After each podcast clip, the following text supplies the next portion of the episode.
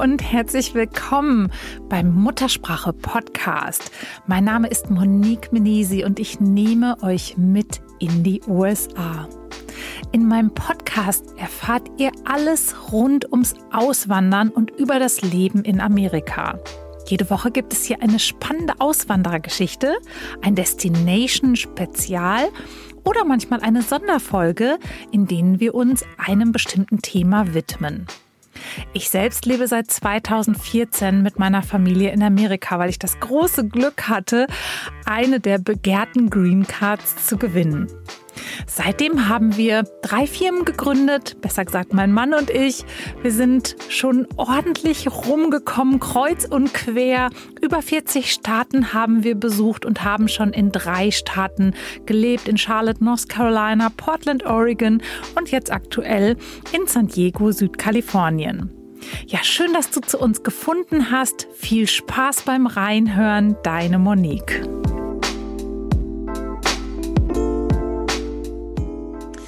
Ja, ich starte heute mal ein bisschen anders. Und zwar habe ich ein Zitat gefunden und das möchte ich euch gerne vorlesen bei meiner Recherche zu meinem heutigen Podcast-Gast. Und da stand aus 26 Yards trug der 1,95 Meter Hühne den Ball in die Endzone. Das Ganze war am 14.12.2014, als der Markus, der Football-Player der New York Giants gegen Tennessee Giants seinen Touchdown erreichte. Ja, Unfassbar. Hallo Markus. Schön, Hallo Monique. Es waren die Tennessee Titans und äh, oh Titans. Genau. Ja. Mein Gott, wie konnte das? Das ist auch passieren? alles okay. Ist auch ist auch mit den mit den ganzen Football-Begriffen äh, ist auch gar nicht so einfach. Aber Dabei ja, hatte ich eine, echt Hilfe. Dabei hatte ich echt Hilfe. Mein Mann, schon- ein mega Ja. Football-Fan und ehemaliger Spieler, hat mir schon echt alles erklärt, auf was ich nicht fragen darf und äh, in die in die Wissensgaps eingefüllt. Nein, man darf erstmal alles fragen, weil gerade auch in Deutschland die Football-Community wächst ungemein.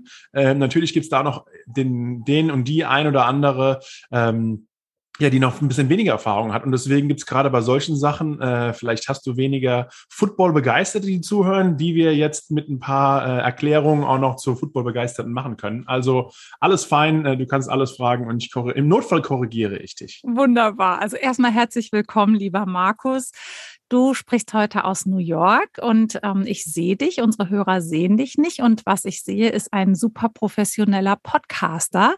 Auch noch. Also das ist nicht nur, dass der Markus hier eine Wahnsinnssportkarriere hier in den USA abgeliefert hat, sondern ähm, jetzt habe ich auch noch einen Kollegen sozusagen hier im Boot, der total professionell gerade ähm, die dreistellige Marke übersprungen hat.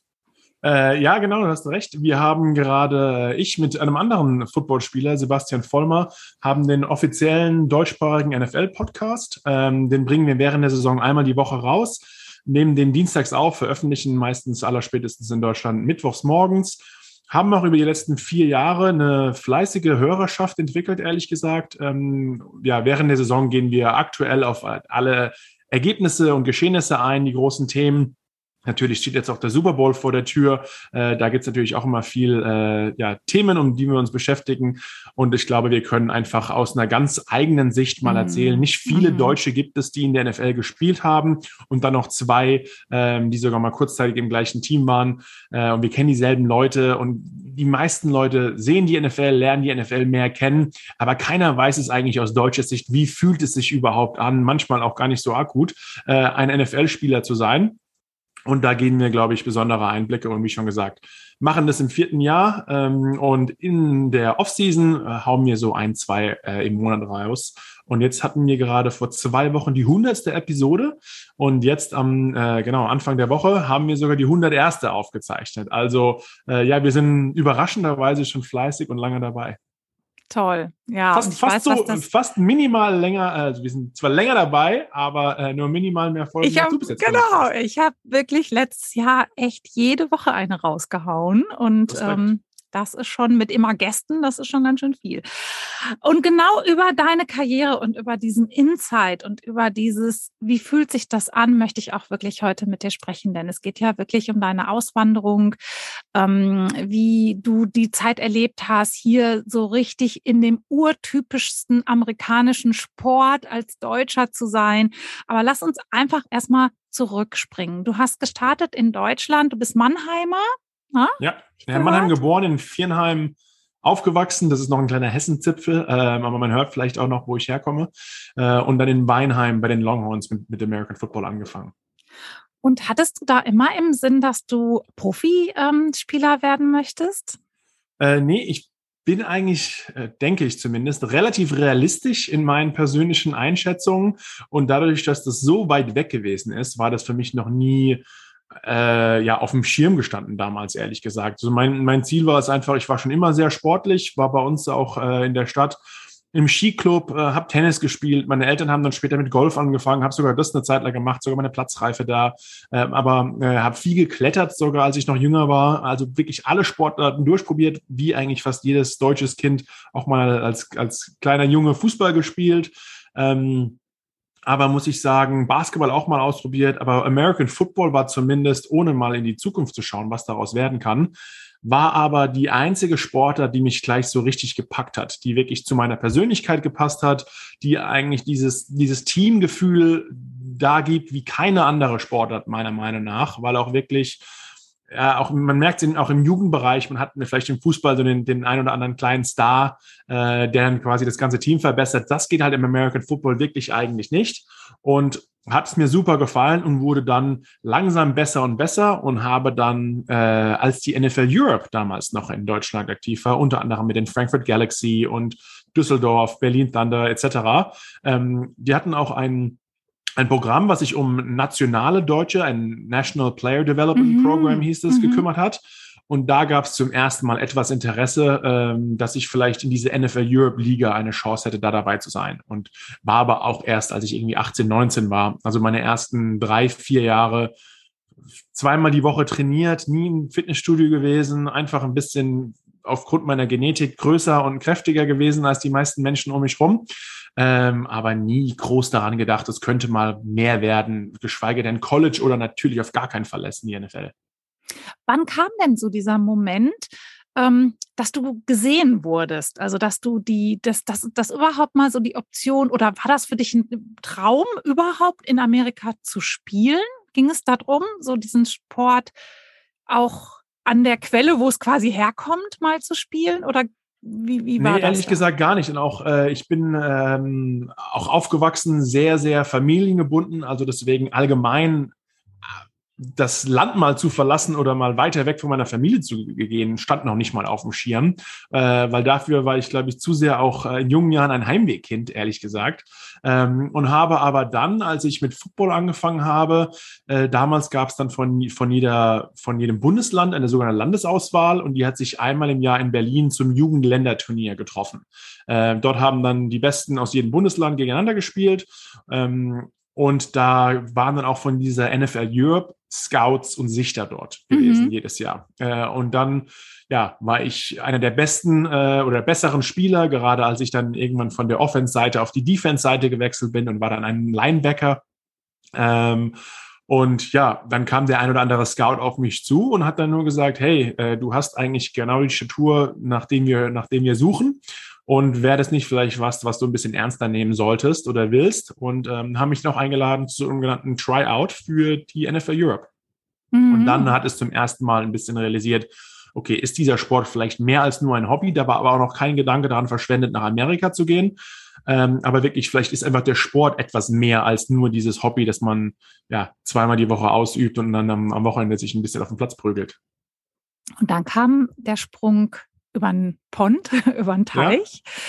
Ähm, verbunden mit dem Stipendium oder wie, wie war das dann? Also College Football ist ja ganz, ganz groß in den USA. Ne? Das ja. ist eigentlich, ähm, ja, man unterschätzt das fast. Ne? Das ist ja fast noch, die Stadien sind fast noch gigantischer als äh, professionelle Stadien. Auf jeden Fall, ja. Ne? Also dann kam der Sprung rüber nach North Carolina, wo wir auch schon gelebt haben. UNC, ja. ähm, ja, ich war bei NC State. Das, sind, das sind, unsere, das sind unsere ja. größten Rivalen. Äh, die haben, also das war auch eine ganz verrückte Geschichte wieder. Und als die NFL Europe dann äh, gezeigt hat, hey, wir haben eigentlich Interesse an dir, Markus, ähm, habe ich vom Gefühl her gedacht, okay, jetzt diesen mehr oder weniger Profischritt, aber in, auf deutschen Boden zu gehen, macht für mich persönlich einfach keinen Sinn. Ich habe auch äh, mein Abitur gemacht zu der Zeit und wollte eigentlich nach studieren gehen.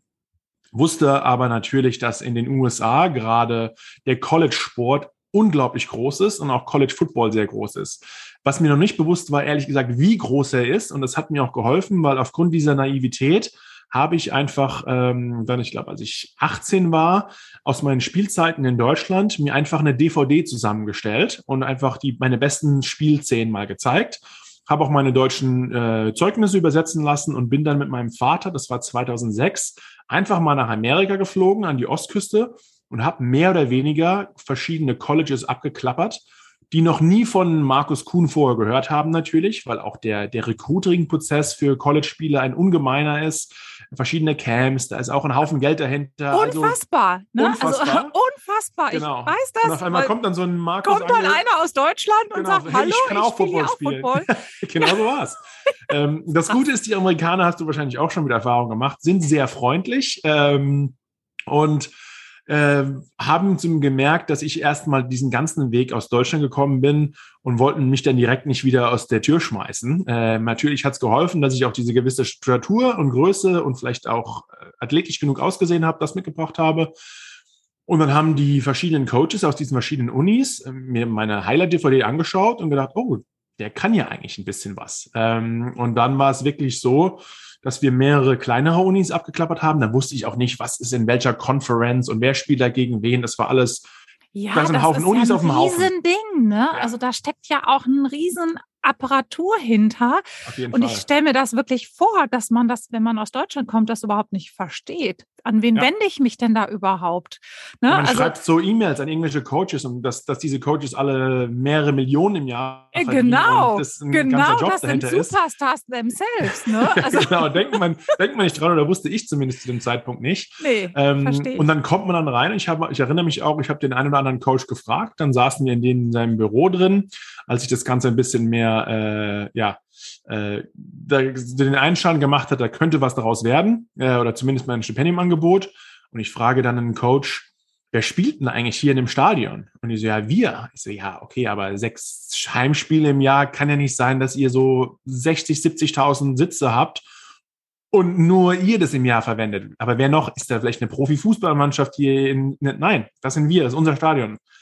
Und ich habe es überhaupt nicht das verstehen nicht. können. Dass, also das kann ja. man sich nicht vorstellen. Ich kann das deswegen so gut nachvollziehen, weil meine Tochter, die hat in ähm, North Carolina Cheerleading gemacht. Ah, okay. Und die durfte mal performen bei dem äh, Saisonauftaktspiel der South Carolina ähm, oh, oh, College. Gamecocks. Ja. Yes.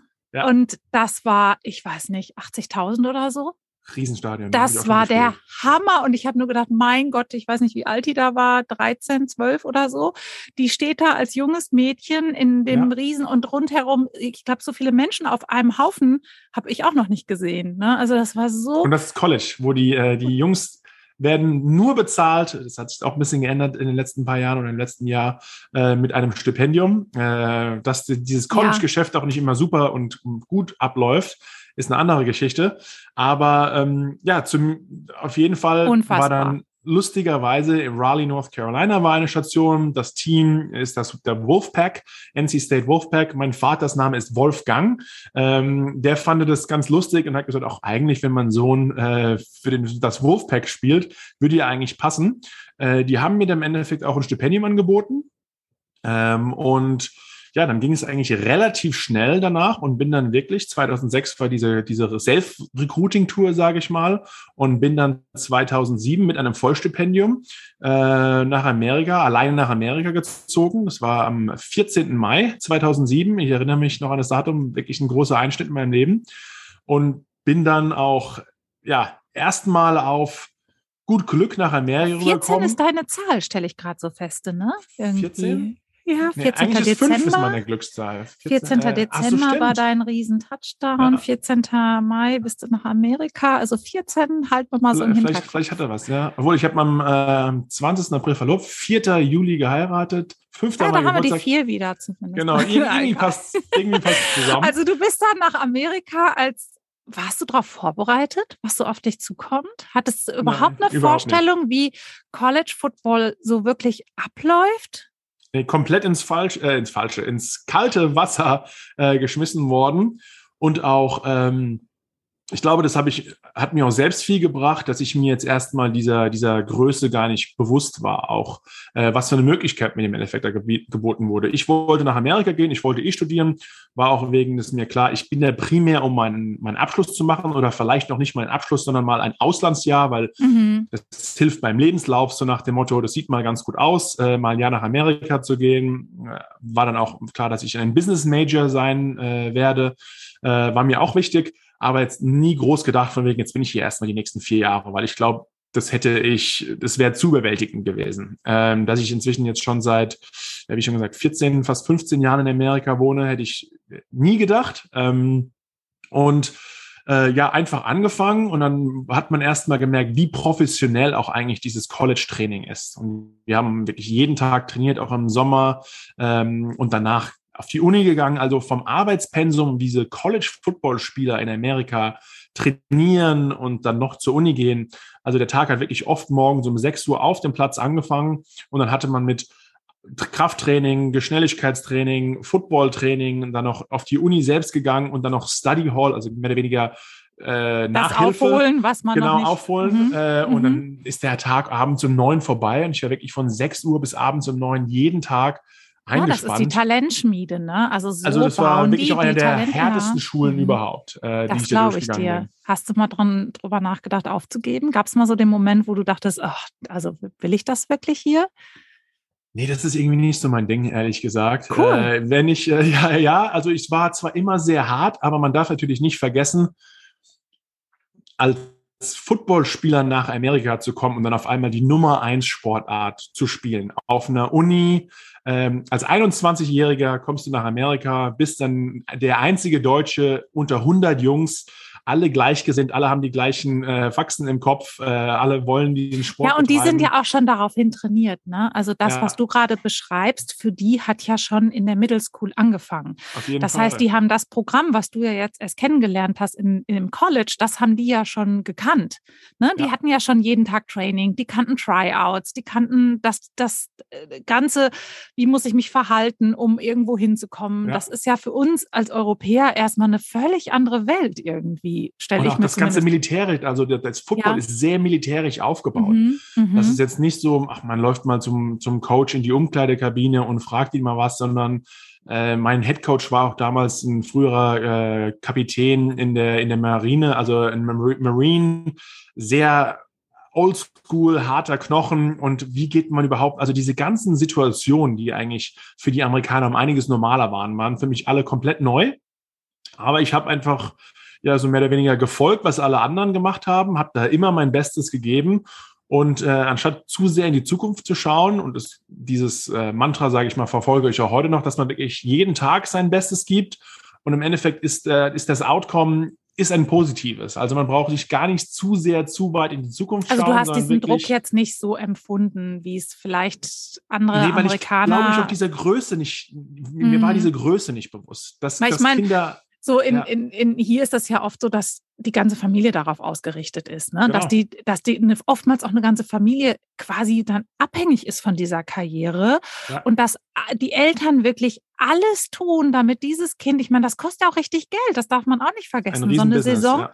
das ist ja auch selbst in der Highschool oder meine Kinder, wenn die so Sport gemacht haben, das ist nicht wie in Deutschland, wo du 150 äh, Euro Jahresbeitrag für einen Verein bezahlst, sondern da zahlst du 20, 30.000 nur schon ähm, in Highschool-Zeiten, damit ja. dein Kind diesen Sport äh, treiben äh, kann. Manche verschulden sich deswegen, ja, und da ist ja, genau, ein riesen fast einfach Druck Spieler drauf. Lotto. Und dann ja? äh, habe ich auch mehrere Mitspieler gehabt, die wirklich, da hat man gleich gemerkt, dieses, und was ich auch ein bisschen schade finde, für mich war, war vom College her, das war das Endziel. Mein, mein Ziel war es dort, eine super Zeit zu haben, meinen Uni-Abschluss zu machen und mal in einem Leben äh, vor 60.000 Leuten zu spielen. Also das ist auch eine Riesenleistung und finde ich, äh, ein Stipendium von einem dieser Top-Unis zu bekommen, war eigentlich schon besser geht's nicht, so nach dem Motto. Und das Problem ist auch, was äh, ich nicht gedacht habe, aber wie viele andere, was ich auch später noch erst noch nach meiner College-Zeit mehr und mehr gemerkt habe, viele dieser Jungs sehen eigentlich diese, diese College-Leistung nur als Zwischenschritt mhm. in die NFL zu kommen, weil mhm. im College wirst du nicht bezahlt, nur eine gute Ausbildung reicht natürlich nicht. Ähm, sondern nein, es geht einfach um die NFL und man muss dort drei Jahre spielen und viele sagen auch, ach, ich bin nur drei Jahre hier und dann gehe ich gleich in die NFL. Also drei Aber Jahre auch, ist Voraussetzung?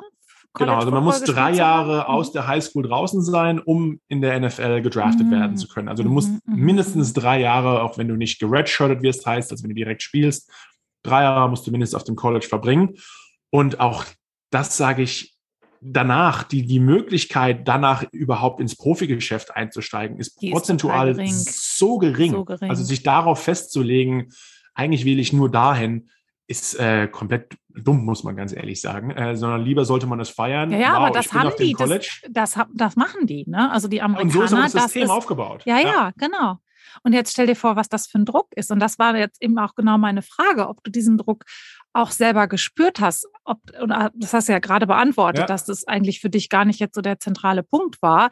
Aber sich von dem zu lösen, ich kann mir vorstellen, dass man da ganz schnell in diesen Sog reinkommt, weil alle um dich herum haben ja dieses Ziel. Ne? Das ist ja auch eine unheimliche Competition, oder nicht?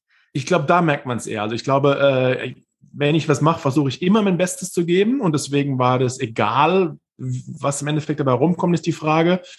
Aber dass man quasi auch mit, mit Gleichgesinnten, die eigentlich in Deutschland, man spielt Football zusammen oder man hat Spaß zusammen, äh, ist eine Sache. Aber ich weiß ganz genau inzwischen, wenn ich einen meiner besten Freunde auf dem College, ähm, der später auch Profi wurde, hat die gleiche Position gespielt am Anfang äh, wie ich. Und wir haben uns super verstanden, aber ich habe natürlich gemerkt, dass seine Eltern sich geärgert haben, wenn der Markus auf einmal auf dem Platz mehr war und mhm. hat mehr gespielt, weil natürlich das ihrem Sohn die Möglichkeit genommen hat, dann gesichtet zu werden, in den NFL zu kommen oder wie auch immer. Also man merkt, glaube ich, auch bei den, bei den Jungs im Team untereinander, wer ist Starter, wer ist auf dem Platz und wer nicht, dass da die Eltern wirklich hinterher sind und viel mhm. feuern, sondern mhm. ähm, wir sind ja gleiche Mannschaft, wollen eigentlich nur gewinnen. Nee, aber mehr oder weniger geht es schon um die mhm. persönlichen Ziele dieser, dieser jungen Athleten. Und das ist eigentlich auch ein bisschen schade, ehrlich gesagt. Ja, krass. Dann ging deine College-Zeit zu Ende. War's, war dann für dich, hat sich das dann dann verändert in der Zeit, dass du mitgesogen wurdest mit diesem Strudel NFL äh, oder, oder wie ging das dann weiter? Ja, also es war auch für mich ehrlich gesagt, also ich war fünf, viereinhalb Jahre im Endeffekt auf dem College, habe auch gleich gespielt, hatte da auch schon relativ gute Erfolge von Anfang an. Aber es war ehrlich gesagt wirklich nie das Ziel oder das Augenmerk, ach, danach geht es in die NFL, weil dann hieß es auch weiter in Amerika leben. Äh, meine Familie, mit der habe ich fast täglich telefoniert und auch heute wirklich mit meiner Schwester, meinem Vater, meiner Mutter fast täglich Kontakt. Zumindest mit einem von den drei spreche ich eigentlich jeden Tag. Und ähm, dann ging es wirklich eher darum, okay, im, im dritten, vierten Jahr auf dem Platz äh, ist es mehr oder weniger mein letztes Jahr, kommt äh, um die Ecke. Äh, das ist, dann macht man sich schon mal Gedanken, okay, wenn ich jetzt eine gute Saison habe und man vergleicht natürlich auch in Amerika, es gibt ja über alles Statistiken und Rankings und Auswahlteams und wie auch immer, dann merkt man natürlich schon, dass man ein bisschen mehr der Name publiker wird und man ähm, spielt um einiges mehr, man dominiert auch, ehrlich gesagt, auf dem Feld und dann hat man langsam schon das Gefühl, ja, ich bin eigentlich auch hier wieder einer der Besseren. Ähm, ja, und du kriegst natürlich durch diese Massen. Ja, ich meine, wenn dir da 60.000 Leute zugucken und die schieren dich an und du hast einen. einen schreien deinen Namen im Endeffekt. Ja, also, ich meine, das, das ist ja auch Wahnsinn, oder? Das ist ja unglaublich, was man da zurückkriegt. Ja. Ne? Und das, das motiviert einen natürlich noch mal mehr. Äh, dann einen Schritt weiter zu gehen. Ne? Ja, und ja, es war, es war wirklich, ähm, es wurde mir dann langsam bewusst, okay, es besteht einfach eine Möglichkeit. Ähm, mhm. Dann fühlt man sich in der eigenen Haut wohler, man ist auch das ganze System ein bisschen mehr gewohnt. Und dann war es wirklich so, ähm, dass mein Head Coach damals, wir auch, die waren die einzigen, die ja logischerweise die Coaches, die Geld verdient haben, haben deswegen auch oft Agenten. Und dann melden sich langsam schon Agenten bei dir, weil sie sagen, äh, okay, der hat Potenzial, Profi zu werden und versuchen dich dann zu vertreten. Dann kommen dann am Anfang logischerweise eher die, äh, die Haie um die Ecke und die manchmal ist auch wieder ein sehr grimy Business. Ähm, und deswegen wusste ich auch nicht, weil ich war meistens bei diesen ganzen Entscheidungen auch auf mich alleine gestellt, weil ich, wie schon gesagt, alleine nach Amerika ausgereist bin. Hat dir da so dein Deutschsein geholfen? So ein bisschen dieses ja, ich glaube am Boden. Ja, Erstmal Ich glaube allgemein mein Deutschsein ja, hat ja. mir hilft mir immer noch, ehrlich gesagt. Ich glaube einfach auch durch meine Familie, wie man aufgewachsen ist, äh, ja, hat das alles ein bisschen, äh, das bleibt einem immer treu oder das ist mir immer treu geblieben. Ähm, und deswegen wollte ich auch erstmal sagen, okay, die richtigen Schritte gehen jetzt nicht auf irgendwelche leeren Versprechungen und du wirst zum Star und auf einmal als nächstes Jahr machen wir dich auf die Kelloggs Packung drauf und dann habe ich mir schon gedacht, okay, mach mal, mach mal langsam hier, mein Lieber. Ähm, habe dann im Endeffekt meinen Coach gefragt, ob er eine Empfehlung hat für einen Agenten ähm, und er hat mir dann seinen eigenen sogar empfohlen, äh, mit dem ich heute auch noch super in Kontakt bin und das war dann ehrlich gesagt äh, mein nächster, mein nächster Schritt. Und gemerkt, als ich wirklich, als ich wirklich gemerkt habe, okay, das Profigeschäft ist wirklich realistisch und eine Möglichkeit ist, war ich dann, als ich im Endeffekt jedes Jahr werden die besten College-Spieler zum Combine eingeladen. Das ist in, in Indianapolis jedes Jahr im Frühjahr und habe dann sogar als erster Deutscher überhaupt äh, meine Einladung zum Scouting Combine in Indianapolis bekommen. Bist du ja. gedraftet worden und das ist ja schon alleine der Fakt, dass man dich ausgewählt hat aus den Besten der Besten aus dem College, ist ja schon eine Wahnsinns ähm, Anerkennung, oder? Ja. Also war das so deiner Familie in Deutschland klar, was das heißt oder deinen Freunden oder so? Also ich glaube, wenn ich jetzt in Deutschland auf einmal äh, mit Fußball angefangen hätte und wer da größer geworden hätte und auf einmal ruft äh, Bayern München an oder Eintracht Frankfurt oder wie auch immer, und äh, ja, sagt, hey, wir hätten den Markus gern bei uns, dann hätte man das, glaube ich, ganz anders einordnen können. Ich glaube, man, und ich finde, Amerika ist eigentlich das verrückteste Sportland überhaupt. Also ja, nirgends hat Sport so einen riesen Stellenwert. Und die Leute werden auch so gehypt durch, äh, durch die breite Masse durch, wie wirklich Athleten.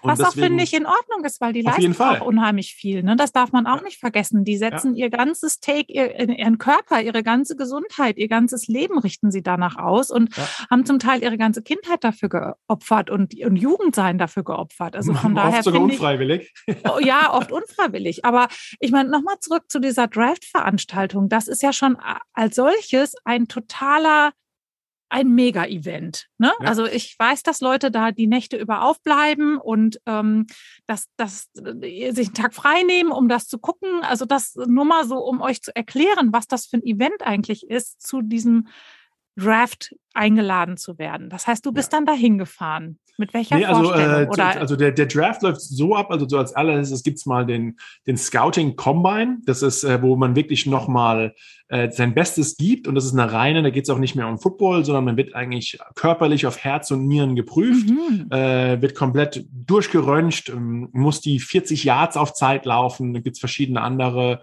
äh, Disziplinen, die man erstmal durchlaufen muss. Man muss die 100 Kilo so oft drücken, auf der Bank so oft äh, stemmen. Also richtig kann. wie so ein Assessment nochmal. Genau, komplett. Äh, auch ein Intelligenztest, ein psychologischer Test ist dabei. Wow. Äh, alle Teams sind da, man wird interviewt. Ähm, und dann machen sich quasi nochmal für die, diese Prospects, werden nochmal durch die Lupe, äh, genau unter die Lupe genommen. Und dann mit diesen ganzen Informationen aus Spielzeit, was dann beim Combat Point passiert ist, äh, geht es dann im Endeffekt in den Draft. Und dann äh, wählen die 32 NFL-Teams, das ist auch immer so gestaffelt, dass das der Super Bowl-Gewinner ist immer an erster Stelle und das schlechteste. Team am Jahr ist immer an letzter Stelle dran. Mhm. Dass man auch diese, diese äh, Gleichheit im Sport wirklich behält. Und deswegen ist beim Football auch interessant, da wird nicht immer der, das ein, ein Team wird nicht immer Meister, sondern es ist wirklich so durch die Bank weg, äh, ist, das, ist der Talentpool wird immer relativ ausgeglichen unter den Mannschaften.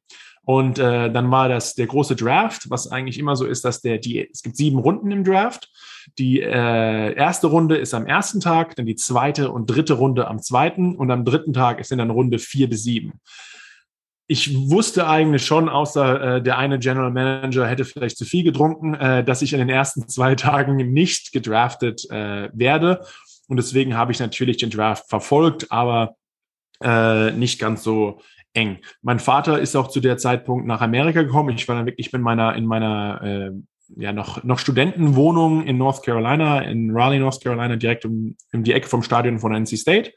Und habe dann in den dritten Tag logischerweise Runde vier bis sieben, wo man dann schon gehofft hat, okay, dann kann der Anruf kommen. Ähm, mhm.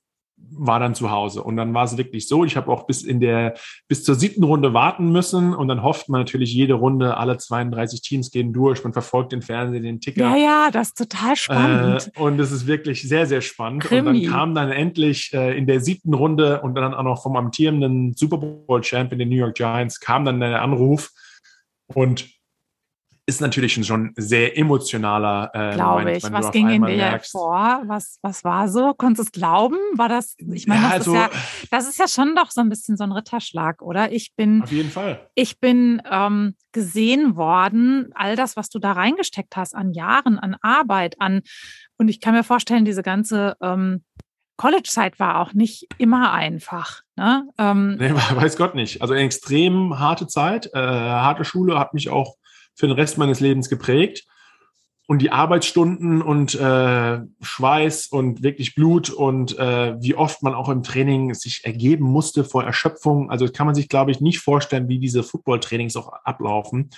Und beim Football darf man nicht vergessen, äh, klar, wir geben alles körperlich, wie viele Profisportler, aber auch dieser Konkurrenzkampf, auf den wir vorhin schon mal ja, eingegangen sind, ja. wir Men kämpfen wirklich, mhm. aber wir kämpfen auch körperlich um unsere, unseren Job und um unsere Position und äh, die manchmal die Aggression, die dahinter ist, die lässt natürlich, hinterlässt natürlich auch emotionale Spuren und dann auf einmal ruft dann ein Team auch, was mich auch sehr glücklich geschätzt ah, hat, New die New York Giants. Giants äh, also, genau, an der Ostküste noch auch schön nah an, an, Europa noch dran.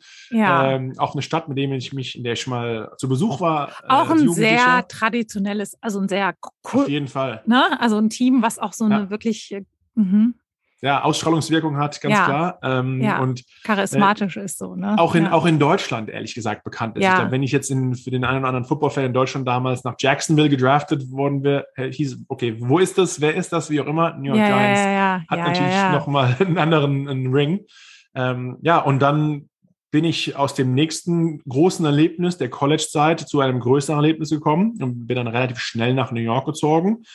Und dann war auch der, ja, wie schon gesagt, die Giants haben gerade den Super Bowl gewonnen. Äh, und man kommt dann zu Jungs in die Umkleide, äh, Eli Mannings, also große Namen im Sport. Meine, meine Positionsgruppe, die Defensive Line, hat eigentlich auch gerade damals Tom Brady im Super Bowl dominiert, war eine der besten Positionsgruppen überhaupt.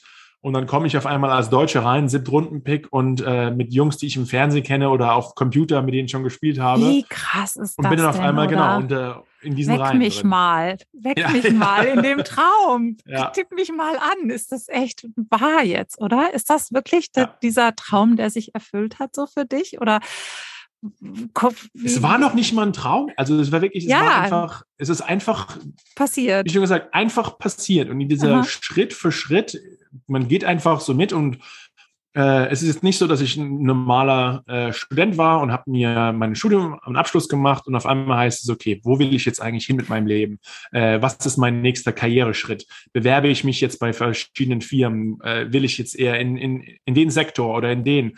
Sondern dein Leben wird eigentlich für dich schon bestimmt. Klar willst du es, aber andererseits ist es schon unkontrolliert. Also ich hätte nicht sagen können, ich will nach New York, sondern hätten die Jacks, wie schon gesagt, Jacksonville angerufen, wäre ich auf einmal dahin gezogen. Ähm, ja, ja, aber irgendwann realisierst du, dass dein Spind neben ja. dem von einem Superstar ist und sitzt genau. da und denkst so, ach du je. Ne? Also ich meine, ja. das ist ja schon auch ein Druck, kann ich mir ja, vorstellen. Ja, und das, das Einstiegsgehalt als NFL-Profi ist natürlich auch ein anderes. Äh, das ist ja. wieder nochmal ein anderer Schritt, der auf einmal auf einen zukommt. Äh, man verdient äh, mehr wie die meisten Uni-Absolventen ähm, und dann ist man um mit anderen, mit Millionären umgeben, Leuten, die richtig verrückt Geld verdienen, die ja, internationale ja. oder nationale Superstars sind. Und auf einmal ist man dann von denen der Teamkamerad. Ähm, und das ist wirklich was, wo gerade am Anfang äh, auch nochmal natürlich ein Riesenschock war, ein Riesensprung. Warst du mental so dafür ready? Also warst ähm, du da so konntest du das so verarbeiten? Ich meine, das ist ja oftmals, wenn du bist ja total down to earth, ja. so wenn wir hier, aber ist das was, was du so wirklich verkraften konntest? Ich meine, das ist ja schon. Ja, konnte ich gut verkraften. Äh, nee, also es war natürlich schon ein großer Sprung, aber ähm, irgendwie hat alles sich dann trotzdem passend angefühlt. Ähm, und ich, auch ich muss sagen, die Giants waren auch immer ein Team, das, die waren extrem gut zu mir, äh, sind auch bekannt dafür, eine sehr familiäre mhm. Atmosphäre zu haben, äh, sehr sich um die Athleten zu kümmern, ähm, nicht nur quasi, dass man, dass man wirklich auch das Richtige macht. Also ähm, wenn sie sich verletzen, die, die Zeit geben und sowas. Ja klar, also das ist natürlich. Ja. Äh, das ist natürlich beim Profigeschäft noch mal was anderes, weil dann Denk kämpft man wirklich im wahrsten Sinne des Wortes um seinen Job. Und ähm, man darf in der NFL nicht vergessen, äh, auch für die Leute, die sich weniger auskennen, man fängt jedes Jahr mit 100 Mann an im Kader. Und bis zum Saisonbeginn muss man den ganzen Kader auf 53 Mann runtergekattet mm. haben. Also fast die mm Hälfte deiner mm Mitspieler sind auf einmal auf der Straße, bei dem anderen Team oder wie auch immer. Und ähm, dann kämpft man wirklich im Trainingslager körperlich um seinen Arbeitsplatz und ähm, das ist wirklich was Hartes, muss man sagen. Und dann nach ein paar Wochen werden die ersten 25 entlassen und dann nochmals fünf und dann nochmal zehn und wie auch immer. Und irgendwann stellt sich der Kader zusammen. Und das war ähm, nach dem Draft das größere Erlebnis, dass klar, man ist in dem, in dem erweiterten Kader drin, aber im Endeffekt bist du im Team, wenn du zu den 53 Mann gehörst, dann wenn weißt du dich du auch, durchgekämpft hast. Genau, ne? dann spielst du auch. Mhm. Nicht verletzt warst und ja. alles gut gelaufen ist. Ne? Aber also, auch da ist der Auswahlprozess wieder eigentlich komplett ein verrückter. Mhm. Ähm, nach dem Trainingslager sagt dir niemand, Glückwunsch, Markus, du hast es geschafft, du bist unter den 53, sondern wenn, wenn die Giants in dem Fall dich nicht anrufen und dir zu sagen, du bist entlassen, dann bist du einfach, komm am nächsten Tag auf, auf Arbeit. Und, ähm, ja, ist auch wieder, ich, ich höre gerade interessanterweise, vielleicht kennst du das, es gibt, kennst du dieses ja. Buch von diesem David Guggins, dieses Can't Hurt Me? Ganz nee. bekannter Navy SEAL, der auch zig Ultras gelaufen ist. Und ähm, äh, ich weiß auch nicht, eigentlich ist mir dieses Buch irgendwie so vor die Nase geflogen und ich habe es gerade zu heute zu Ende gelesen beziehungsweise gehört, ähm, wenn ich morgens meinen Sport mache. Und der erzählt genau dieses, ist so dieses Military. Der war Navy SEAL, der war ähm, äh, dann in der Army, der hat recruited ähm, und gecoacht und ähm, hat natürlich wahnsinnige Performance. Der hat dieses äh, Death Valley, dieses Ultrarennen gemacht und so. Ja. Also wirklich ein, ein Ausnahmesportler. Und der ähm, beschreibt das äh, immer wieder. Dieses, das ist so ein Phänomen, gerade in diesen Eliteeinheiten, dass, ähm, dass ja, das ist ja mentales Juggling, ne? Oder Mental Joker. Ähm, ja, ja. Und immer ne? so also abrufbereit, so ja, abrufbereit, schon, ja. immer wieder die Leute ähm, und, und das zeigt ja auch, dass das eine ja nur die körperliche Fitness ist, das andere ist aber sicherlich auch das men mentale Training, was so ein Sportler da machen muss, das auszuhalten und das durchzustehen. Und dann, wenn du dann eben weißt, du bist in dem, in dem Sport drin, dann auch performen zu können. Ja, also ja. dann krass. nee, ja. wirklich total krass. Und das zeigt ja, wie viel dazugehört, so ein Supersportler auch zu sein. Ne? Also, dass das so viele Komponenten sind, ähm, wo sich dann, wie man so auf Deutsch so schön sagt, auch die Spreu vom Weizen trennt. Ne? Du hältst durch, bis du nicht den Anruf kriegst und dann gehst du ja. zu, zu deinem Job. Und es gibt auch viele Jungs, die waren wirklich besser körperlich zumindest, ja. aber sie haben vielleicht, äh, sei es wegen dem Druck oder ein es ist immer, wenn du einen Tag alles gibst im Training oder im, im, mhm. im Alltag, okay, relativ einfach, das bekommen wir alle hin oder mal eine Stunde, aber einfach kontinuierlich Tag ein, Tag aus über Jahre sein Bestes mhm. zu geben. Äh, und deswegen, ich habe nur relativ überdurchschnittlich, aber im Vergleich jetzt zu anderen Profisportadlern, äh, Sport, Sportlern, man schaut jetzt auf Tom Brady, der jetzt 22 Jahre in der ja, NFL Wahnsinn. gespielt hat.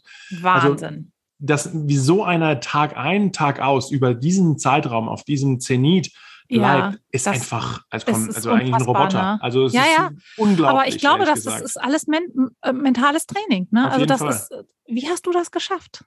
Also wie äh, hast du äh. geschafft, mental das durchzustehen? Also körperlich, klar, das, da trainierst du Tag ein, Tag aus und du hast dein Programm. Wie hast du das mental geschafft? Ich meine, du bist ja äh, da so reinge ja, durchgegangen, sage ich jetzt mal. Naja, gerutscht nicht. Das wäre falsch, glaube ich, gesagt, weil du hast ja, ja schon viel dafür, aber dann durchgezogen. So nach genau. Aber ja. wie hast du das mental geschafft, das da durchzugehen?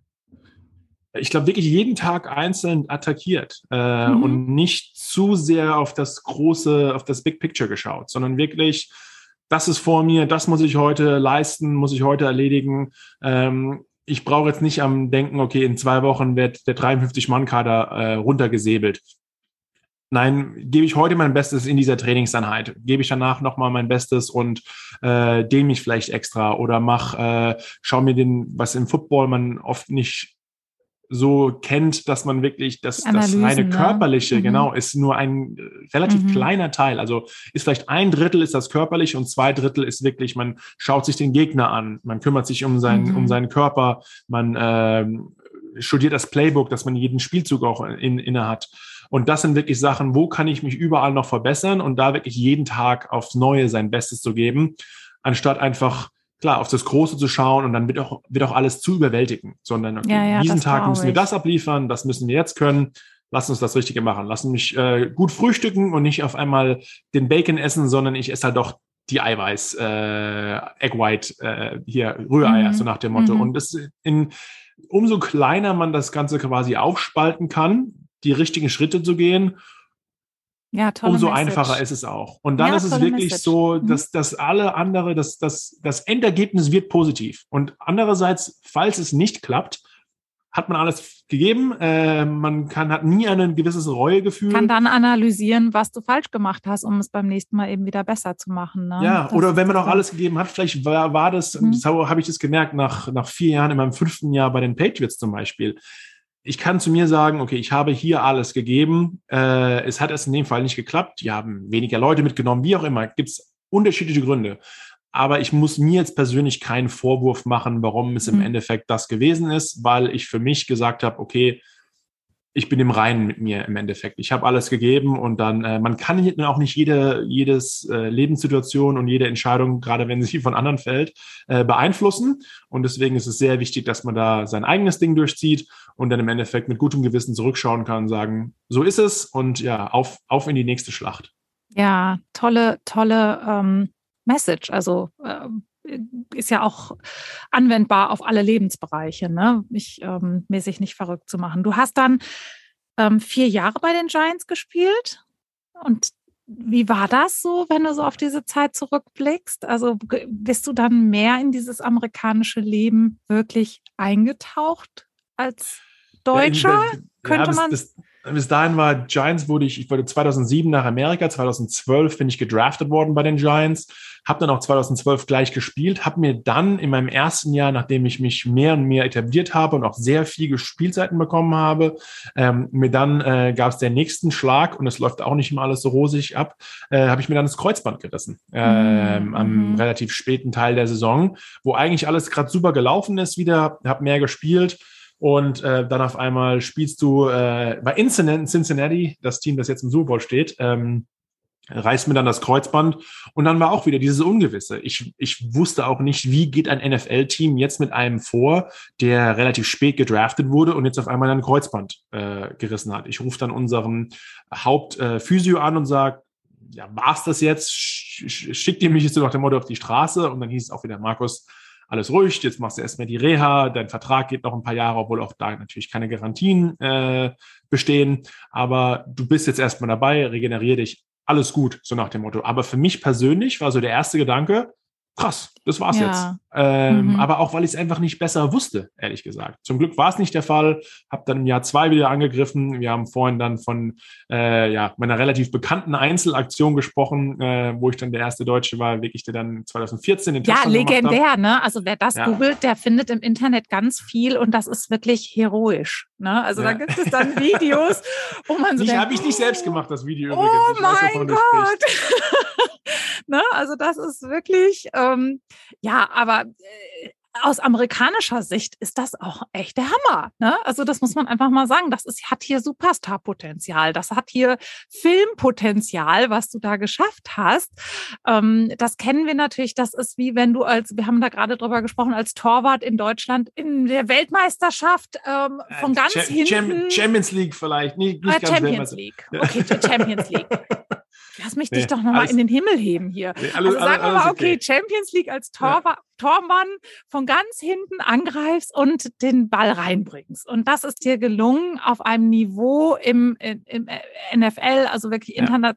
Ja. Also das ist schon ja nun auch wirklich ja, das Schöne ist auch Fans wirklich, das Video für dich machen. Ich meine, das ist doch auch toll, oder? Ja, die, also muss man wirklich sagen, was auch schön ist, dadurch, ähm, Sebastian Vollmer, mit dem ich auch meinen Podcast mhm. habe, er äh, sehr erfolgreich bei den Patriots gewesen, hat da zwei Jahre, äh, zweimal den Super Bowl auch gewonnen.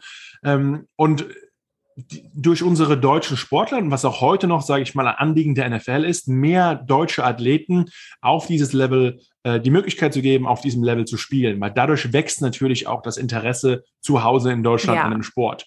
Und wir waren halt als, als diese, diese Pioniere, äh, Björn Werner ist ein anderer Name, er wurde ja nach mir in der ersten Runde sogar gedraftet ähm, in die NFL. Und das sind einfach gewisse Ereignisse, die passiert sind, wo in Deutschland das Medieninteresse auf einmal viel größer geworden ist, weil man einfach über uns berichten konnte.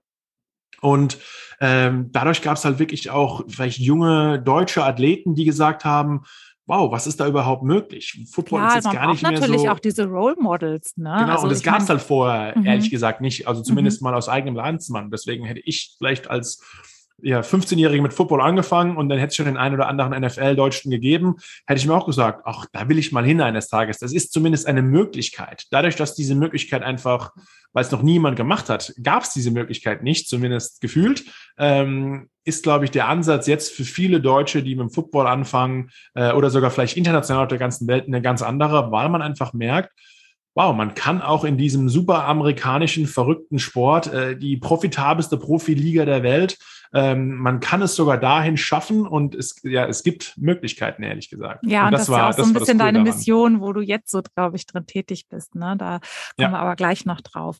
Ja, wie war denn so dann, ähm, also du bist dann gewechselt nach New England, ähm, hast da auch noch eine Weile gespielt und wie war so rückblickend deine aktive Sportlerzeit? Also äh, hättest du dir das jemals erträumen können? Was hatte das für Challenges? Was hat das auch körperlich mit dir gemacht? Und, und wie hat dich das heute ja vielleicht zu dem gemacht, was du jetzt tust? Äh, ja, also nach vier Jahren bei den Giants ist mein Vertrag ausgelaufen ähm, und sie haben mir einen neuen Vertrag geboten für ein Jahr. Ähm, dann, dafür hat man Agenten. Er hat sich umgeschaut, wer hat noch Interesse und unter anderem waren die Patriots, die interessiert an mir waren. Äh, auch ein legendäres Team, ne? Genau, und die waren der beste Verein ja. äh, mit Abstand auch zu dieser Zeit. Sie haben mir sogar mehr geboten als mein alter Verein. Und dann war es für mich klar, natürlich ist es schwieriger, dort es in die Mannschaft zu schaffen. Also das war für mich ganz klar. Aber wenn der beste Verein dir auch noch am meisten zahlt, gibt es keinen, keinen Grund da zu sagen, ich bleibe lieber in meiner Komfortzone äh, und bei den Giants mögen sie mich alle, das, da geht es zumindest mal weiter, sondern auch da die nächste Challenge, sage ich mal, angenommen, wusste von Anfang an, es wird auf einiges schwieriger, da auch Fuß zu fassen und da ist wirklich von diesen 100 Mann in die 53 Mann zu schaffen. Bin dann dort im äh, März 2016 äh, nach Foxborough. Äh, also man darf sich nicht vorstellen, die Patriots sind auch nicht in, in Boston wirklich schön da in der Stadt, sondern anderthalb Stunden südlich von Boston im Middle of Nowhere. Äh, mhm. Äh, und ich komme aus New York, aus der Metropole und bin auf einmal hier in, im Nordosten mehr oder weniger auf dem Land. Habe ich mich ja nicht ganz so gleich wohl gefühlt. Dann äh, was sind die Patriots, fahren noch eine sehr harte Schiene. Ähm, habe da auch in der Offseason wieder alles gegeben und dann aber äh, den Anruf bekommen in dem Fall. Markus trefft sich mit dem Coach, dass der Zug ist abgefahren. Mhm. Ähm, dann war es auch wirklich so, dann ist es normalerweise, wenn man entlassen wird, nur weil die Patriots, das beste Team, dich nicht mögen, bist du vielleicht aber immer noch besser als alle anderen oder als einige, die bei den anderen 31 Teams noch unter Vertrag sind. Also da versucht auch jedes Team sich nochmal zu verbessern. Und dann kommen relativ schnell verschiedene Anrufe ähm, von Teams, komm doch mal zu einem Tryout. Aber für mich habe ich dann irgendwie gleich gemerkt, du, vielleicht warst es einfach. Vielleicht war das einfach äh, beim besten Versuch, es hat nicht geklappt, alles gegeben. Vielleicht war das auch eine okay für mich, hier einen Schlussstrich zu ziehen und jetzt nicht wie so viele, gerade Footballspieler, durch ganz Amerika zu fliegen, dann da wieder zwei Wochen äh, vortrainieren bei dem Team und dann da wieder, das ist quasi andere dein Karriereende mehr oder weniger einfach bestimmen. mehr noch und dann eine lange und, Frustphase wahrscheinlich und, auch folgt. Ne? Genau, und rauszögern. Mhm. Und mein mhm. großer Moment war, ehrlich gesagt, also ein Team hat mich mal angerufen, da bin ich nochmal hingegangen und habe dann gemeint, okay, einmal mache ich diesen, diesen Test mit ähm, und war dann sogar ein bisschen erleichtert, dass sie im Endeffekt gesagt haben, wir, wir brauchen dich nicht, du bist auf unserer Shortlist. Und dann kam nochmal ein Anruf, bin im Flieger gesessen äh, aus Boston und habe dann meine Trainingstasche quasi oben gehabt, äh, saß in einem sehr beengten Flieger und gucke mich an, äh, mehr oder weniger, und sag, warum tue ich mir das eigentlich noch an? Ich habe Ja. viel mehr erreicht, als ich jemals gedacht habe. Vier Jahre für die Giants gespielt, ähm, habe jetzt noch mal eine Erfahrung mit den Patriots gemacht. Das Leben war dann äh, 30 auch, äh, also passend relativ gut zum, zum Abschnitt nochmal ein neues Leben beginnt. Und habe mich dann wirklich entschieden, mein, mein, meine Tasche aus dem, aus, aus oben dem Gepäckfach zu nehmen und bin aus dem Flugzeug rausgelaufen. Und dann fragt noch die Stewardess von wegen, äh, geht gleich los. So, nee, ich, äh, ist schon gut. Äh, ich gehe nach, ich gehe nach Hause. Und bin dann wirklich nach Hause gefahren und habe dann gesagt, weißt du was? War eine Hammerzeit, unglaubliche Erfahrung, aber äh, meine Football-Karriere ist jetzt einfach vorbei. Also ist auf ins nächste Abenteuer und ähm, hatte dann damals auch schon meine jetzige Frau, damalige Freundin, die auch schon in New York gewohnt hat. Ich wusste auch in Foxborough werde ich nicht bleiben. Äh, und äh, kamen dann sogar noch weitere Anrufe, sogar später im Jahr nochmal von den Patriots, die sie gesagt haben, hey, hättest du nochmal äh, Lust vorbeizukommen, quasi auf einen Tryout, wir hat sich gerade einer verletzt, besteht die Möglichkeit, bist du noch fit?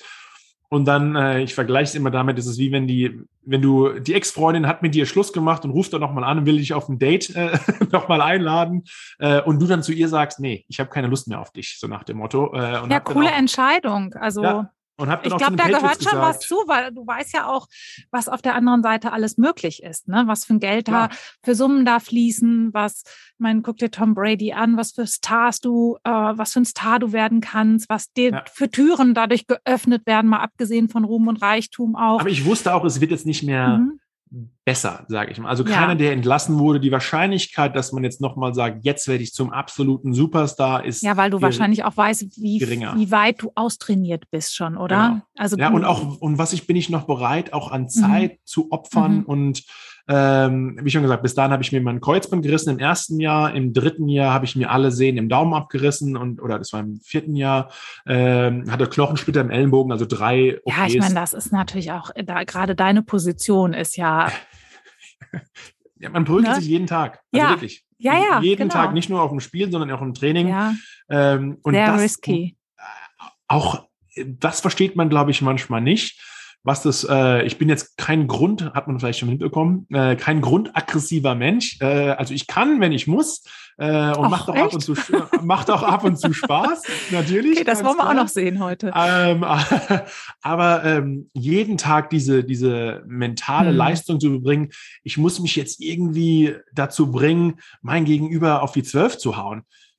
Macht zwar ab und zu Spaß, aber hast du ja auch nicht jeden Tag Lust drauf, ehrlich gesagt. Ähm, und das war auch von wegen, das war für mich vorbei und habe mich ehrlich gesagt dann schon im selben Zug entschieden, äh, meinen Master zu machen äh, und habe mich auf der Columbia University in New York auch eingeschrieben und hat dann war schon für mich klar, dass ich quasi dann 2016, wenn das Jahr zu Ende ist, 2017 meinen Master in Sportmanagement äh, auf der Columbia anfangen und äh, zu meiner damaligen Freundin nach New York ziehe. Also das war wirklich dann da auch der der Ja, und das ist ja auch ein, eigentlich ein cooler Move, weil am Ende ist ja nicht nur, der findet ja nicht nur Sport auf dem Spielfeld statt, ne, sondern Genau. Sport findet ja auch in dem ganzen Surrounding statt. Die, die Leute, die das überhaupt möglich machen und auch die diesen Sport, den du ja liebst, auch publik machen. Ne? Also auch äh, wirklich in die Welt tragen und ähm, das Kindern, die vielleicht keine Chance haben, äh, so einen Sport auszuüben, denen auch diese Hilfestellung zu geben. Und ich glaube, das war auch so ein bisschen deine Mission, oder? In Ja, die also- Richtung? Ja, man merkt ganz klar, dass äh, erstmal das, das, das Sportgeschäft ist unglaublich am Wachsen. Äh, und erstmal ähm, ist natürlich in Deutschland, Football kommt im Fernsehen, äh, der Sport wächst allgemein, wie vor ein paar Jahren noch vielleicht ein paar hunderttausend Leute am Wochenende Football geschaut haben oder sogar nur den Super Bowl. Hat man jetzt über eine halbe Million Leute, die, die jeden Sonntag Football schauen. Der Super Bowl hat über zwei Millionen Zuschauer, auch in Deutschland mitten in der Nacht. Und da war natürlich der erste Schritt, ähm, dass man zumindest mal ähm, seine Expertise im Fernsehen weitergibt. Und das ist auch, Mhm. sage ich mal, für die Sportler oft der erste Schritt, dass man so ein bisschen die Medienroute geht. Ähm, weil es auch der, der einfachste Weg ist, um da sich weiter zu vermitteln und hat auch für mich extra gut gepasst, neben meinem Studium, ähm, den, den Sport quasi mediell weiterzugeben. Die Das NFL heißt, du hat- hast dann für Fernsehformate Genau. Ja, ich ähm, dann für als ProSieben Sat.1 Spezialist. Mhm. als äh, Kommentator das gemacht und habe dann sogar 2019 ähm, für The Zone. Äh, die kennt man, glaube ich, in Deutschland sind größer. In Amerika haben die eher die, die äh, Box- und äh, UFC, also Kämpf-MMA-Rechte.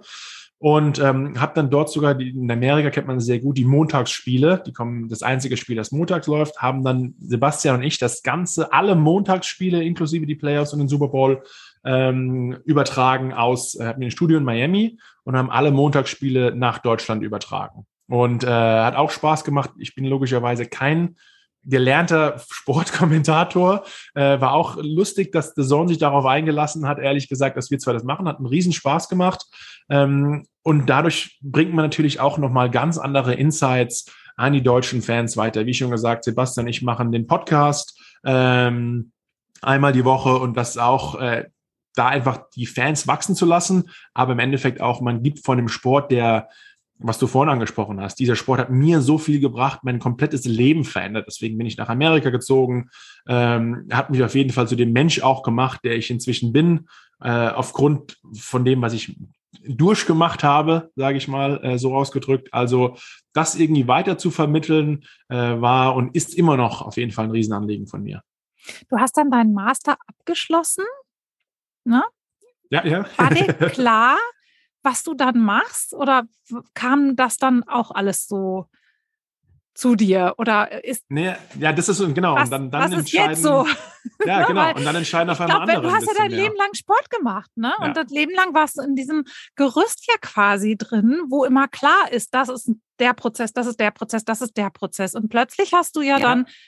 Ähm, Freiheit hast du- auch. Ja. Ja, genau. Was auch nicht immer einfach ist, die Genau. Freiheit zu entscheiden. Äh, Genau, das, da wollte ja, ich drauf aber- hinaus. Ja, wie war Ja. das denn dann? Also war das dann erstmal orientierungslos oder war das erstmal, äh, jetzt weiß ich ganz genau, was ich machen will? Oder wie, wie hast du Nein, ich glaube, das ist ein großer Grund, warum ich mich auch entschieden habe. Ich bin jetzt nicht jemand, der sagt, ach, ich wollte unbedingt meinen Master auf einer Elite-Uni in Amerika machen. Also das war jetzt nicht mein Anliegen, äh, weil die Schule mir auch gra- jetzt nicht so nahegelegen ist mein ganzes Leben lang. Aber ich wusste, dass ich genau zum ersten Mal auch entscheiden muss, was passiert mit meinem Leben, ehrlich gesagt. Und dann ähm, sich selbst zu finden in dieser Zeit, um auch mal, man ist mit 50 Jungs, die alle Football spielen, Tag ein, Tag aus nur zusammen, hat zu den normalen Menschen, um es so auszudrücken, relativ wenig Kontakt.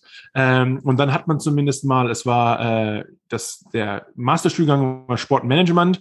Man hat mit verschiedenen Leuten aus verschiedenen Hintergründen, äh, aus verschiedenen Ländern auf einmal zu tun, die alle äh, die gleiche Passion Sport haben, aber die waren vielleicht mal Profisportler ne? in, Mhm. im Eistanz, im Eiskunstlauf Mhm. oder die äh, ein oder andere Kommilitonin hat Ballett gemacht äh, in China und war in der Sportgymnastik unterwegs. Äh, dann gab es noch der einen, ein Freund von mir ist ein Inder, der hat die äh, Obdachlosen-WM in Indien ausgerichtet für Fußball. Also man lernt auf einmal so viele verschiedene Leute kennen, Spannend. die ja mega spannend. Also das war auch eine Riesenentscheidung. Da hat mich ehrlich gesagt, mein Vater hat mich ein bisschen hingedrängt, so komm, mach das.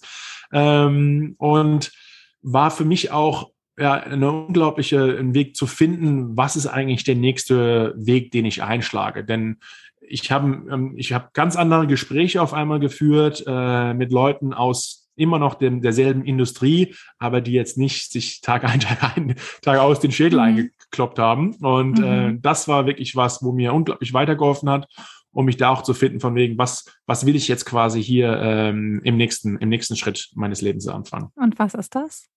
Ja, ich habe äh, dann danach, weil ich, wir haben schon gesprochen, ich habe die, die Medienseite, habe ich habe die sportliche Seite sehr gut kennengelernt, die Medienseite und habe dann nach meinem Studium ähm, die, die Übertragung für The Zone gemacht und habe dann aber eigentlich gemerkt, okay, mir fehlt so ein bisschen nochmal die Nähe zum Sport. Und auch eine Sache, die ich zum Beispiel nicht, also diese, diesem aktiven Sport und eine Sache, mit der ich mich auch nicht auskenne, war, ich weiß, wie ein, wie die, die Mannschaften und die, auch die Liga funktioniert aus Spielersicht und auch aus Mediensicht.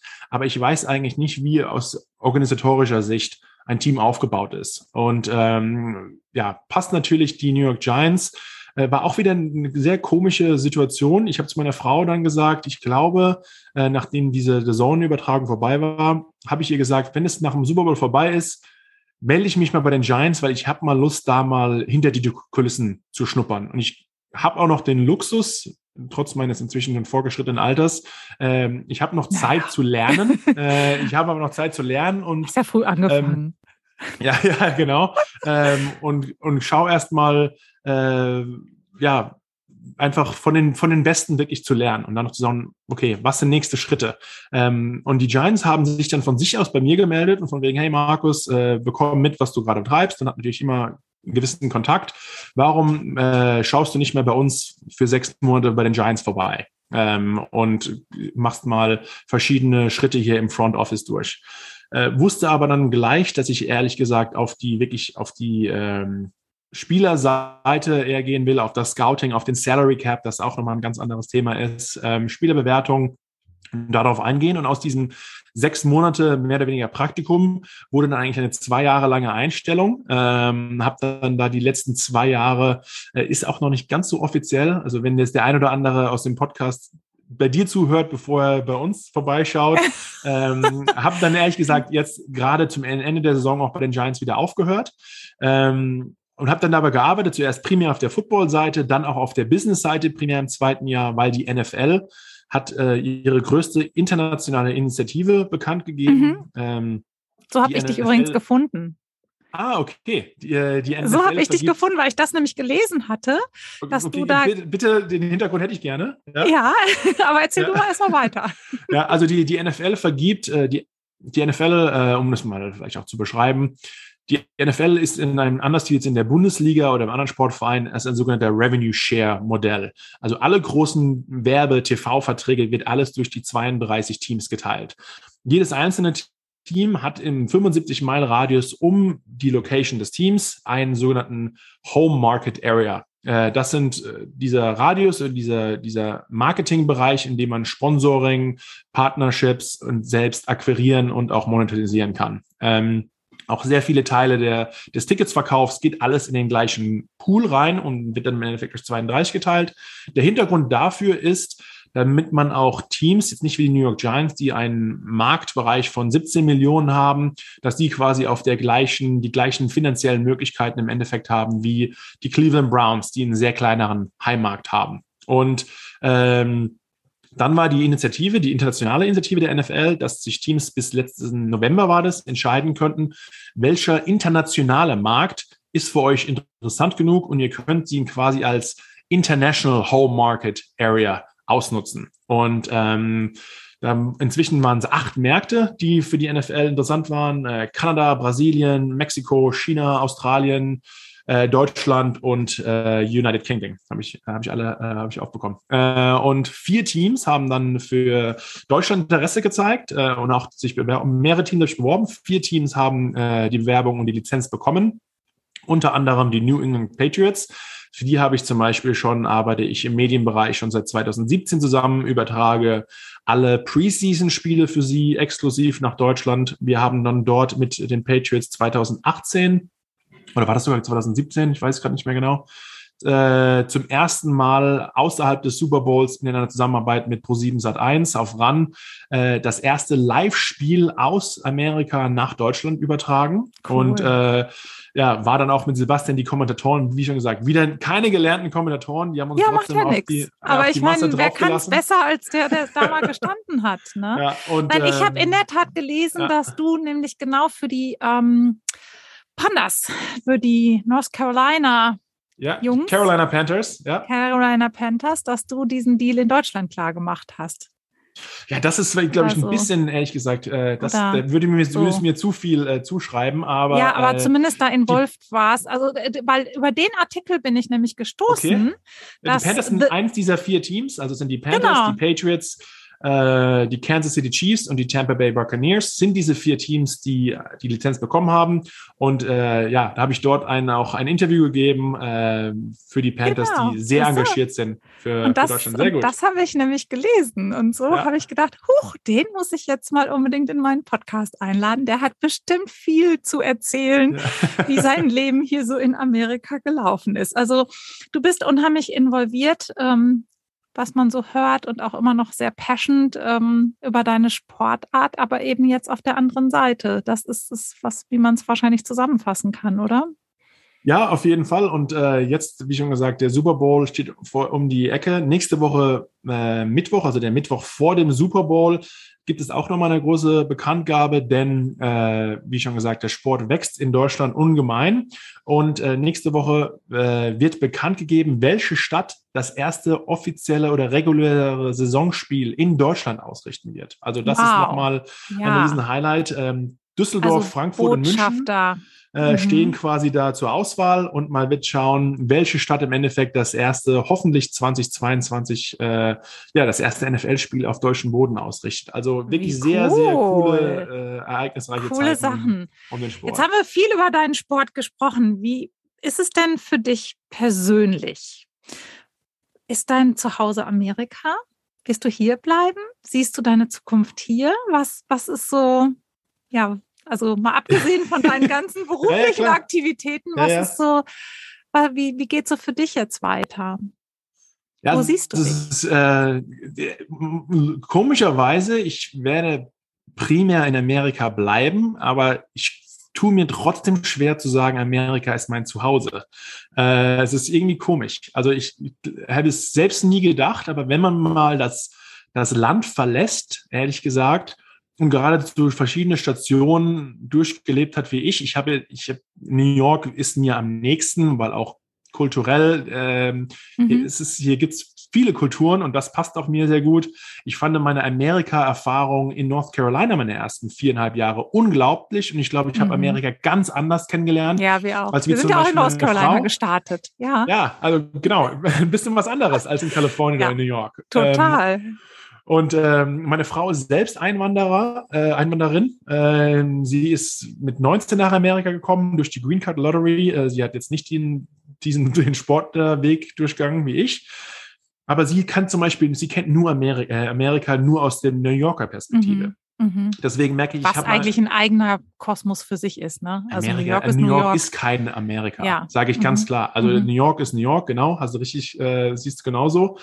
Und äh, North Carolina, das ist für mich Amerika und ja, vielleicht die Südstaaten. Oder Kansas und, oder so. Genau, oder, oder sogar Pennsylvania oder wie auch immer. Muss nicht. Ja, ja, äh, oder weiß, in Massachusetts, aber, aber New York. Es ist, ist so vielfältig, Amerika. ne? Also ich, ich finde, man kann auch nicht sagen, das ist Amerika. Amerika ist, sind 50 Staaten und jeder ist komplett anders. Es ist wie ein anderes Land. Mhm. und äh, aber, aber wenn man mal Ausge Ausreiser ist, so ein richtiges Zuhause, also ich, ich, ich könnte jetzt nicht sagen, ich bin jetzt in New York, ich fühle mich, glaube ich, in New York aus Amerika gesehen am, am wohlsten und am meisten zu Hause, aber es ist trotzdem nicht wirklich mein Zuhause. Ja, du bist also, halt auch schon früh weg, ne? Wenn man das jetzt mal so sieht, bist ja, du als 21. Ja, ja, ich meine, mein Sohn ist jetzt gerade 20. Das ist schon, ähm, ab da fängt quasi ja bis dahin ist mehr oder weniger Schulzeit, man ist mehr oder weniger ja. noch Kind und ab dann bist du ja wahrscheinlich relativ schnell erwachsen geworden, durch dass du Auf eben deine Fall. Eltern nicht mehr um dich herum hattest. Und du hast ja dann jetzt näherst dich ja fast schon dem, wie lange bist du jetzt hier? 16 Jahre? Nee, im, äh, es wird jetzt im, es werden jetzt 15 Jahre im 15 äh, Jahre.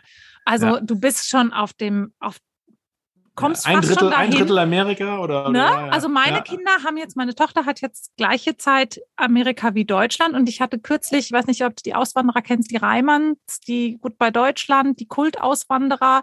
Mir sagt ähm, die, äh, die, die, die Sendung was, aber die Familie nicht. Ja, die sind eigentlich die bekanntesten, schon am längsten mitbegleitet und so. Und da hatte ich die Tochter im Podcast und die ist 17 Jahre ähm, also war, ist mit 17 ausgewandert und ist genauso lange jetzt in den USA. Und das macht ja was mit einem. Ne? Also man.